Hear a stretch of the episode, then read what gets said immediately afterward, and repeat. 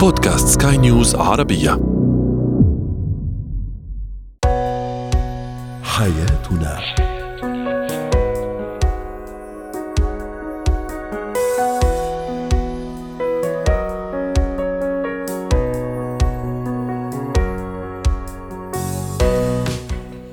مستمعينا الكرام أهلا بكم معنا إلى حياتنا فضاؤكم اليومي الذي يعنى بشؤون الأسرة وباقي الشؤون الحياتية الأخرى والذي يمكنكم الاستماع إليه عبر منصة سكاي نيوز ارابيا dot com slash podcast وباقي منصات سكاي نيوز العربية الأخرى شاركونا عبر رقم الواتساب 00971 561 886223 معي أنا آمال شاب اليوم نتحدث عن الشريك الصامت الصمت عند الشريك هل من أسباب؟ وكيف نتعامل مع هذا الموضوع؟ خوف من الفضيحة خوف الأهل من الفضيحة إلى أي درجة يفاقم من ظاهرة التحرش بالأطفال. وأخيرا التوازن الوجداني والعاطفي ودوره في بناء علاقات اجتماعية جيدة ومتوازنة. هو وهي.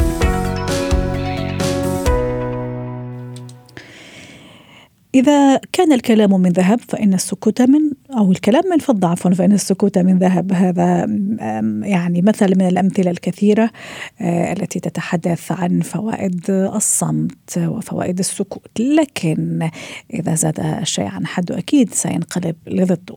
اليوم نتحدث عن الصمت المستمر الغير المبرر أو أقل شيء ما يظهر أنه غير مبرر. صمت الزوج أو صمت الزوجة. أكيد يثير حفيظة الطرف الآخر انزعاج الطرف الآخر وفي بعض الأحيان شكوك لدى الطرف الآخر لماذا يصمت الشريك؟ هل من أسباب؟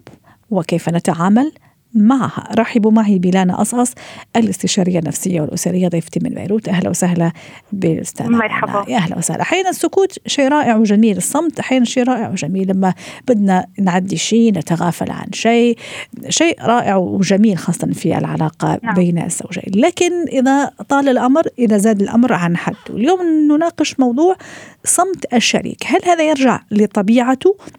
يقال أنه الرجل يميل أكثر للصمت عكس المرأة مثلا تميل للفضفضة للكلام للحكي إذا بها شيء مثلا. الصمت الرجل عفوا يفضل الجنوح للصمت لكن الصمت إذا طال إذا زاد عن حده إيش ممكن تكون من أسباب تقف وراء هذا الصمت؟ نعم عادة الشريك الصامت آه، يعني له عدة أسباب ولازم نكون عم ناخذ عدة اعتبارات وقت اللي بنحكي عن هذا الموضوع. أولا أنه هذا الشريك يمكن يكون طبعه هادئ لا يحب الكلام ما بيقدر يكون عم بيعبر لفظيا عن الأمور اللي هو عنده إياه. ولكن إذا قدرنا اكتشفنا طرق التعبير عند هذا الشريك بنشوف إنه هو أكيد بيعبر بأمور تانية وبأساليب تانية غير لفظية. عنا الشق الثاني اللي بدنا نكون عم ننتبه له إنه في عنا شركاء بيعاقبوا بالصمت الصمت العقابي. عند حدوث المشكل الصمت العقابي صحيح. وبالتالي هيدا الأسلوب هو أسلوب بمحل من المحلات آه، بيخلي العلاقة آه، والمشكل بالعلاقة غير صحي لأن بينعدم الحوار فيه. وعندنا النوع الثالث من الصمت. هو الصمت اللي بيجي من وراء من وراء الإحباط من وراء آه. المحاولات وفشلها. فبالتالي لما الشريك يكون عم بيحاول ويحاول ويحاول ويوصل لحيث مسدود بياخذ بياخذ قرار الصمت والانعزال وعدم المحاولة من جديد. فهدول الثلاث عناوين عريضة إذا بدنا نقول. لازم ننتبه لهم قبل ما نكون عم نقول الشريك الصامت بشكل مطلق. جميل رائع. يعني أعطيتينا ثلاث عناوين عريضة. يعني إن شاء الله الله يعيننا أنه يوفقنا أنه نقدر نفهم في في في, في يعني في, في فقرتنا اليوم كيف نتعامل مع كل نعم. كيس إذا صح التعبير. طيب فرضا خلينا نأخذ ست لنا الفرضية أو العنوان الأول. أنه هذا طبيعة شريكي هذا طبيعة زوجي هذه طبيعته أو زوجتي. في طرق ما أقول إني أجبره أو أجبرها أو أغير من طبعه لكن أحاول إني أقرب الموضوع شوي. يعني أقل شيء لأنه في النهاية الحياة تشارك وحوار وأخذ وعطاء. صحيح صحيح. هلأ هون بهيدا بنمط الشخصية الصامتة أو الهادئة أو الهادية أنا بدي أكون عم شوف شو لغة الحب ولغة التعبير اللي بيحكي فيها الشريك. جميل. وأنا هون حأعطي مثل واقعي. يعني ومش من زمان صار معي بالعيادة. في آه، شخص إجت آه، سيدة عم بتقول لي أنا شريك عندي صامت. ما بيحكي ما بيعبر ما بي ما بيحكيني شيء قلت لها قولي لي كيف بتكونوا عم بتبلشوا نهاركم؟ وكيف بتكونوا عم بتتعاملوا وبتتواصلوا مع بعضكم؟ قالت لي بفتح عيوني بلاقيه جايب لي كباية النسكافيه بس ما بيحكيني ولا كلمة. قلت لها طب هيدي مش طريقة تعبير؟ مش عم بقول لك صباح الخير بهيدي الطريقة. مش عم بقول لك بحبك بهيدي الطريقة. فلما نكون مش عم نقدر نشوف التصرفات والتعابير غير اللفظية ونركز بس إنه الشريك لا يعبر لفظيا. بصير عم بسخف المواقف وبسخف التصرفات اللي ممكن الشريك يعملها ويعبر عنها. فهون العبرة من الموضوع إنه بدي انتبه للتفاصيل والتصرفات والأمور اللي بيعبر فيها الشريك اللي هي من لفظية لأنه ما كل الأشخاص بيقدروا يعبروا لفظيا ولا بيقدروا يترجموا. المشاعر تاعيتهم وافكارهم إلى كلمات. في جميل. كثير أشخاص بترجموا الكلمات وبترجموا الأفكار وبترجموا المشاعر إلى تصرفات. آه، آه، أو يعني يعني تعرف على لغات الحب الأخرى غير لغة الكلام. أي هذا آه، يعني كالعنوان الأول اللي حضرتك طرحتيه. حابة تقولي شيء كمان قبل ما نروح للموضوع الثاني أو العنوان الثاني اللي هو الصمت العقابي ست لانا؟ أنا بدي أقول إنه لازم نحن بالشخصية الهادئة نتقبلها نفتش اللغة اللغة اللغة اللي بيعبر عنها شو هي ونكون عم نجرب نلاقي صلة وصل ونلاقي آه، آه، أمور مشتركة مع بعض جميل. نقدر نتواصل. لغة مشتركة مثلا. طيب الصمت العقابي إذا كان صامت أو صامتة لأنها بدها تعاقبه أو بده يعاقبها؟ نعم. هذا الموضوع بده آه، الكثير من الصبر. بده الكثير من قدرة التحمل عند الشريك الآخر وبده تغيير تدريجي. يعني أنا بدي أكون عم بوصل له للشريك إنه هيدي الطريقة غير فعالة. لما يعرف إنه أنا الصمت العقابي عندي منه طريقة فعالة لحل النزاعات والمشاكل بالعلاقة حروح أعمل فتش على وسائل أخرى. فالصبر عند الشريك وعدم وعدم الإظهار إنه هيدي الطريقة عم تستفزني أو عم تزعجني حيكون الباب باني خلي الشريك الثاني يبطل عم يستعمل الصمت العقابي لأنه الصمت العقابي يستعمل بالمبدأ الأول لاستفزاز الشريك الثاني ول آه، آه، ولاظهار المشاعر السلبية عند الشريك الثاني. فلما يحس إنه أنا هذه الطريقة غير فعالة والشريك الثاني مش مأثر فيها وبدها قدرة. عشان هيك عم بقول لك بدها صبر وبدها قدرة تحمل. آه ساعتها بنكون عم نرجع بنقول إنه هيدي الطريقة مش نافعة. خلينا نكون عم نتواصل خلينا نكون عم نتحاور خلينا نحكي بالمشكل لنقدر نعم. نكون عم نحله. بس طيب. أول شيء لازم يعرف الشريك إنه هيدي الطريقة غير مجدية وقاتلة بمحل من المحلات. صحيح. آه، إذا رحنا للآخر عنوان اللي حضرتك طرحتيه آه، اللي هو إنه أنا صامتة أو صامت لأني خلص. يعني آه، فقدت الأمل يعني فيك. يعني جربت وجربت أيوه فقدت الأمل فيكي أو فقدت الأمل فيك وخلاص أنا قررت إني أصمت يعني أحسن لي. نعم. هون بيجي أنا برأيي إنه الموقف عند الشريك الآخر لأن هيدا ما بيكون الشريك من الأساس عنده هيدي طريقة التعبير. يعني الشريك عارف إنه هيدا الشريك كان بفترة من الفترات بيعبر بيقول عن اللي زعجني بيحكي بيشارك بي بيحاور.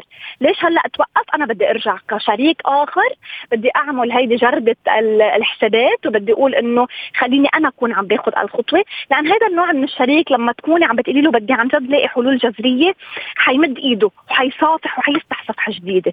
لأن هذا الشريك نعم. وصل للصمت لأنه ما بده ينهي العلاقة.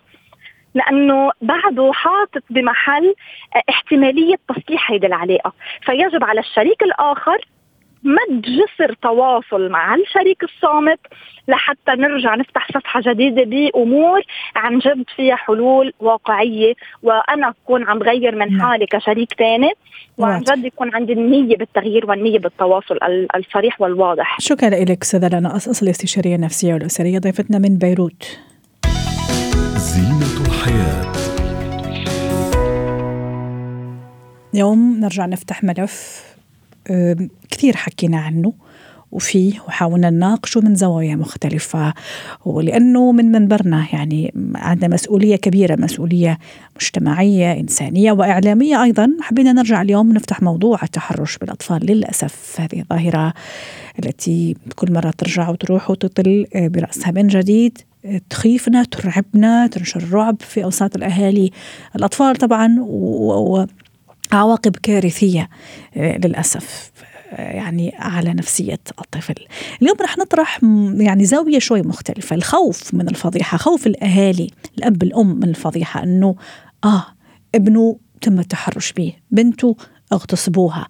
هل الخوف من الفضيحة يا ترى يعطي لهذا الذئاب البشرية رخصة أخرى للأسف وفرصة أخرى للعبث بطفولة أولادنا وبراءتهم؟ رحبوا معي بريم صابوني الاستشارية النفسية والتربوية ضيفتي العزيزة من القاهرة. أهلا وسهلا بالأستاذة ريم. اليوم نتحدث عن الخوف من الفضيحة. وهذا سؤالنا التفاعلي على منصات سكاي نيوز عربية. هل خوف الأهل من الفضيحة يفاقم ظاهرة التحرش بالأطفال؟ دعيني أقرأ بعض تعليقات سادة المستمعين. تعليق يقول نعم والضحية هو الطفل اللي ضاعت حياته للأبد. تعليق آخر آه، يقول نعم وأعتقد أنها سبب رئيسي في مشكلة السكوت هي مشكلة السكوت على المتحرش. وأيضا وفاء أحمد تقول نعم وللأسف الشديد. ست ريم أكيد أطفالنا هم أمانة يعني آه، عندنا. وما لازم نعبث بهم ولا بمصيرهم. لكن أحيانا من منطلق الفضيحة الخوف المجتمع كلام الناس نخاف ونتستر على الموضوع ونتائج كارثية أكثر وأكثر. نعم يسعد لي اوقاتك عزيزتي وجميع المستمعين. أهلا وسهلا. آه الحقيقة كما اشرتي دعيني بس أخبرك بأن عادة آه, آه، ما الذي يقود الوالدين الذين يعني اللي بيشعروا بأنه هي فضيحة ولازم إني ما أحكي فيها وأتستر عليها ردة الفعل الأولى بتكون أصلا أكثر اثرا سلبيا على الطفل من الفعل ذات نفسه. دائما يوجه الأبوين أو أو البالغ في محيط الطفل اللي هو أصلا يخشى من الفضيحة بيصب جام غضبه وانفعالاته على الطفل. وهذا أصلا بيؤدي إلى أن الطفل يشعر بأنه هو المذنب. طيب شعور الذنب عند الطفل آه، سيجعل آه، سيجعله أكثر عرضة أصلا لتكرار هذا الفعل. وسيجعله خائف آه، من خوف توبيخ أو أو أو أو ردة الفعل العنيفة اللي حصل عليها. فهذا حيجعله أكثر ضحية أكثر ضعفا أكثر هشاشة أكثر قدرة على أنه يكون ضحية وتتكرر هذه الأفعال مرارا وتكرارا. فأنا هون اذا كرست هذا الفعل وما وقفته عند حده. اذا الخوف من الضحية يزيد الأمر آه، الخوف عفوا من الفضيحة يزيد الأمر آه، سوءا وعلى العكس تماما أنا هون بكون عم شجع المتحرش مهما كان هذا المتحرش. من هو؟ سواء كان قريب أو بعيد أه. الطفل أن يكرر هذا الفعل. وحضرتك مهدتي لي لنقطة أخرى. مين ما كان الضحية قريب وبعيد أحيانا ولأنه جدا قريب كمان الخوف من الفضيحة يتفاقم أكثر وأكثر. وكلنا سمعنا اللي صار في لبنان مع البنت الصغيرة آه، اللي اعتدى عليها للأسف واغتصبها. أقرب الناس لإلها. نعم. خالها لما اكتشفوا الأمر امها اللي هي أخت؟ آه اللي هي آه أخت يعني هذا الذئب البشري. تسترت عن الموضوع الأم ثم الجدة كمان. يعني كان تواطؤ من العائلة لا لشيء أنه لأنه هذا الذئب البشري يعني من الدائرة المقربة جدا. يعني الخوف من الفضيحة كان يعني أكبر وأكثر. والحمد لله طبعا أكيد العدالة أخذت مجراها وأخذوا جزاءهم في الأخير. الشاهد في الموضوع أنه كمان أحيانا لما الضحية تكون جدا قريبة للأسف آه، يصير الخوف أكبر وأكبر. كيف اليوم لازم نوعي يا أستاذة ريم نقول لا حتى إذا كانت ضحية، أول شيء ما لازم أصلا نعطيه فرصة، لازم دائما عيننا على أطفالنا ما فيش ثقة تمام. صراحة حتى أقرب الناس. إيه يعني إحنا ما نخون الناس لكن عيني دائما على ابني وعلى بنتي من غيري أنا وأبوه وفعلا دائرة جدا ضيقة ولازم أكون متأكدة منها. أكيد ابني أو بنتي ما لازم يروح لعند حدا غريب. الحقيقة نحن حننصدم لما نعرف إنه فعلا دايما ظاهرة التحرش بالأطفال تحدث من الأقرباء صحيح للأسف. أصلا من الغرباء. م. يعني أصلا النسبة العالمية بنسبة تحرش الأطفال 70% وهي نسبة مخيفة جدا. يعني هنالك أطفال آه، يعني تعرضوا إلى التحرش وغالبا آه، كما أشرت من الأقرباء. طيب أنا يعني كيف بدي أحمي طفلي من قريب؟ يعني قد يكون أب كما أشرتي طب قد يكون جد قد يكون عم. يعني هل أمنع الطفل من زيارة الأقرباء؟ لا طبعا هي مش هيك القصة. هي القصة إنه يجب في مرحلة الطفولة الطفوله المبكرة أنه نحن أصلا يكون عندنا إجراءات وقائية. يعني أنا ما استنى الحادثة أو الكارثة تقع ومن ثم أقول آه يا ريت ويا ريت وشو أعمل وشو أتصرف وتعالوا الحقوني الإجراءات الوقائية اولا تكمن في أن أعلم أصلا هذا الطفل أن يدافع عن نفسه. هي صح. أول نقطة. مهما كان الشخص القريب. هنالك أجزاء في جسدك ممنوع حدا يلمسها إلا الدكتور أو ماما فقط. صح. هنالك وعلى فكرة أنا ذاك اليوم سمعت صح. كمان يعني كلام من من مختصة غاية في الروعة. آه، خلوني أشارك المستمعين فيه. آه، زي ما تفضلتي أستاذ ريم أنه آه، نعلم أطفالنا هذا المناطق اللي هي ملكه ما حدا له الحق أنه يعني يلمسها أو يقترب منها. أول شيء. ثاني شيء كمان أنه نعلمها أو يعني نسميها بمسماها الحقيقي. ليش؟ نعم نعم. ليش يا أستاذة نعم. ريم أكيد أنت ست العارفين أنه لا سمح الله إذا صار أي اعتداء أو تحرش لما مثلا العدالة أو الناس المختصة تيجي تحقق مع الطفل فلما يسمعوا منه أنه فعلا سمى هذه الأعضاء بمسمياتها رح يؤخذ شهادته على محمل الجد لأنه هو ما عم عرفتي كيف ما عم يخيل له ما عم يتهيأ له لا نعم. هو فاهم الموضوع صح ففعلا يعني إحنا حين مثلا كآباء أمهات ممكن نسميها بأشياء حين ممكن فني آه، عرفتي كيف؟ لأنه بنستحي. هذه كمان عندنا دور كبير نحن ست ريم صحيح صحيح تماما. كما اشرتي يعني كما أشرنا نحن حنعلم الطفل شو هي المناطق الخاصة ونسميها بمسمياتها الصريحة آه ونعلم الطفل أن يعبر عنها بكلام واضح وصريح آه تماما كما اشرتي وكمان نعلمه أنه آه كيفية الدفاع عن نفسه في حال اقتراب أحد إلى هذه المناطق أن يبتعد أن يصرخ أن يقول كلمة لا. وأن آه، يدافع عن نفسه وأن يبحث عن أي شخص آه، يحاول أن آه، أن يقترب من هذا الطفل. يذهب إلى أقرب مكان في مركز شرطة أو أو البالغ. طبعا نحن ما بصير نترك الطفل بعيد طبعا. عن عن نظر الأم. في شغلة ثانية حابة نبه عليها. قصة نوم الطفل عند أحد الأقارب أو الأصدقاء في مرحلة الطفولة المبكرة والمتوسطة. يعني هون كمان خطرة جدا. لا أضع الطفل ينام عند أحد خارج المنزل. مهما كان قريب. يعني والله بيت خاله بيت عمته بيت عمه آه كمان دائما تحدث هذه المشاكل في هذه الحالات أصلا. آه أو مبيته لفترة طويلة دون رقابة آه دون إنه أنا كمان آه يكون في عندي رقابة مباشرة حتى لو كان جد حتى لو كان عم مهما كان هذا الشخص القريب. آه، طبعا بشكل عام التحذيرات طبعا إنه ما أترك الطفل لوحده في أماكن اللعب ما أتركه لوحده في الأسواق آه، في الأماكن المهجورة ما أسمح له أصلا يلعب ساعات طويلة بعيد عني في في الأماكن العامة نعم. في الشوارع. آه كلها كلها هي إجراءات تحذيرية ونحن نشدد على مرحلة الطفولة المبكرة عندما لا يستطيع الطفل أصلا لا التعبير بالكلام ولا أصلا الدفاع عن نفسه. إذا كان ضعيف. وفي كمان قضية هامة جدا إني ما ادع للطفل أن يأخذ أي شيء من أي شخص لأنه تحت المغريات آه الطفل ممكن أن يذهب مع الغريب آه آه على فكرة قد لا تك... لا يكلفه الموضوع سوى حلوى. يعني مجرد إن آه لعبة صغيرة ممكن يضحك فيها على الطفل. صحيح. ونرجع نقول الأمور. إيه ونرجع نقول ست ريم إنه ما في تسامح في هالموضوع. لو سمحتوا يعني أولياء أمور آباء أمهات يعني ولو ثانية ما لازم نغفل عليهم. ويعني وما نكون حنا سبب إنه يوصلوا لهذا لهذا المرحلة بسبب ممكن تقاعسنا ثقتنا الزايدة في الأشخاص.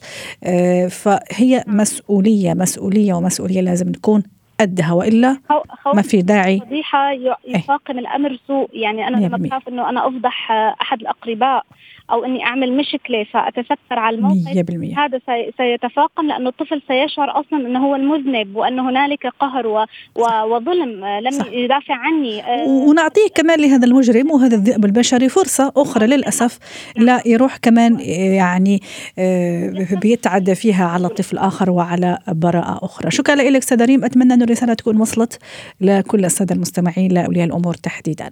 يعطيك ألف عافية ضيفتي من القاهرة. مهارات الحياة. شو يعني توازن عاطفي وتوازن وجداني؟ وإيش علاقته إنه آه، يكون عنده دور في بناء علاقات اجتماعية جيدة ومتوازنة. رحبوا معي برزان الكيلاني مدربة مهارات الحياة ضيفتي من عمان. أهلا وسهلا برزان. شو يعني توازن عاطفي ووجداني؟ وإيش دخلوا في علاقات أخرى مثلا مع آه، من غير مثلا علاقتي مع أسرتي مثلا أو مع زوجي أو زوجتي؟ إيش دخلوا في علاقات الاجتماعية الأخرى التوازن العاطفي والوجداني؟ التوازن يعني تكافؤ بين عنصرين. في العلاقات آه، هو في عنصرين أو بعدين نعم. آه، أول شيء السيطرة والاتجاه الآخر أو القطب الآخر اللي هو الحرية أوكي نعم. فلما يصير في توازن عاطفي أو وجداني يعني هناك توازن بين آه، الحاجة إلى السيطرة والحاجة إلى الحرية يعني لا متروك الشخص مهمل تماما فبالتالي بيكون سقف الحرية آه، غير منتهي ولا بكون مسيطر عليه تماما بحيث إنه يكون مقنوع فبالتالي التوازن هون العاطفي إني أنا أقدر أتعامل مع الناس بدون ما أطغى عليهم أو أسيطر عليهم أو اذيهم نفس بنفس الوقت ما اذي نفسي يعني هي بتاخذ وجهين آه. يعني أنا ما اذي نفسي وأسيطر على نفسي وأكبت طيب. نفسي ولا إنه أكبت الآخرين وأسيطر كيف حققوا هذا رزان؟ أيوه هلا تحقيق الصراحة نرجع لكتاب دكتور دانيال جولمان اللي هو حكى عن التوازن آه عفوا الذكاء العاطفي أو الوجداني بترجموه. هم نفس المعنى الذكاء الوجداني أو الذكاء العاطفي. نعم. أول شيء أول خطوة اللي هي الوعي بالذات. الإنسان يجب أن يطور مهارة الوعي بالذات. ما بيصير الإنسان من هو صغير لغاية ما يكبر ما يكون واعي حاله أو مثلا ما ينتبه إنه شخص انفعالي. أو شخص بيصرخ كثير أو شخص بحاول أو يسعى للس- للسيطرة على الآخرين أو بحب بتقصد اذيتهم يجب أن ينتبه إلى نفسه يفهم ذاته يفهم شو صفاته شو الأشياء اللي هي بتضايقه أو الأشياء اللي بتخليه سعيد. فبالتالي هذا اسمه كله الوعي الذاتي. هاي مسؤولية شخصية يعني بتجعل الإنسان يتحمل مسؤولية مشاعره.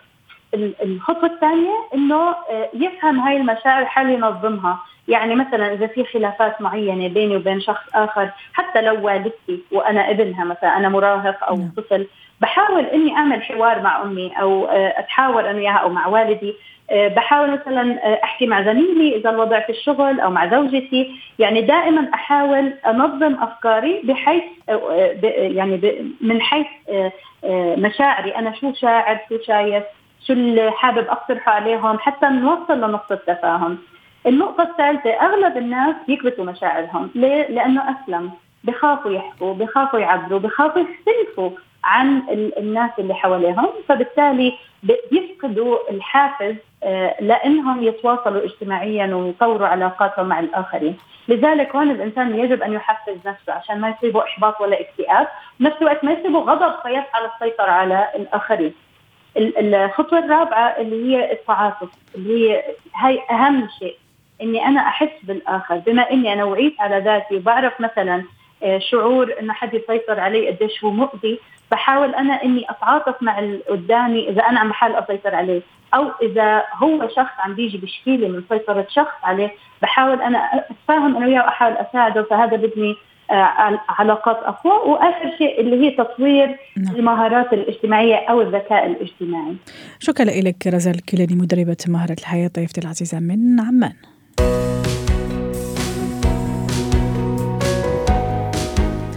ختام حلقة اليوم من حياتنا. شكرا لكم وإلى اللقاء.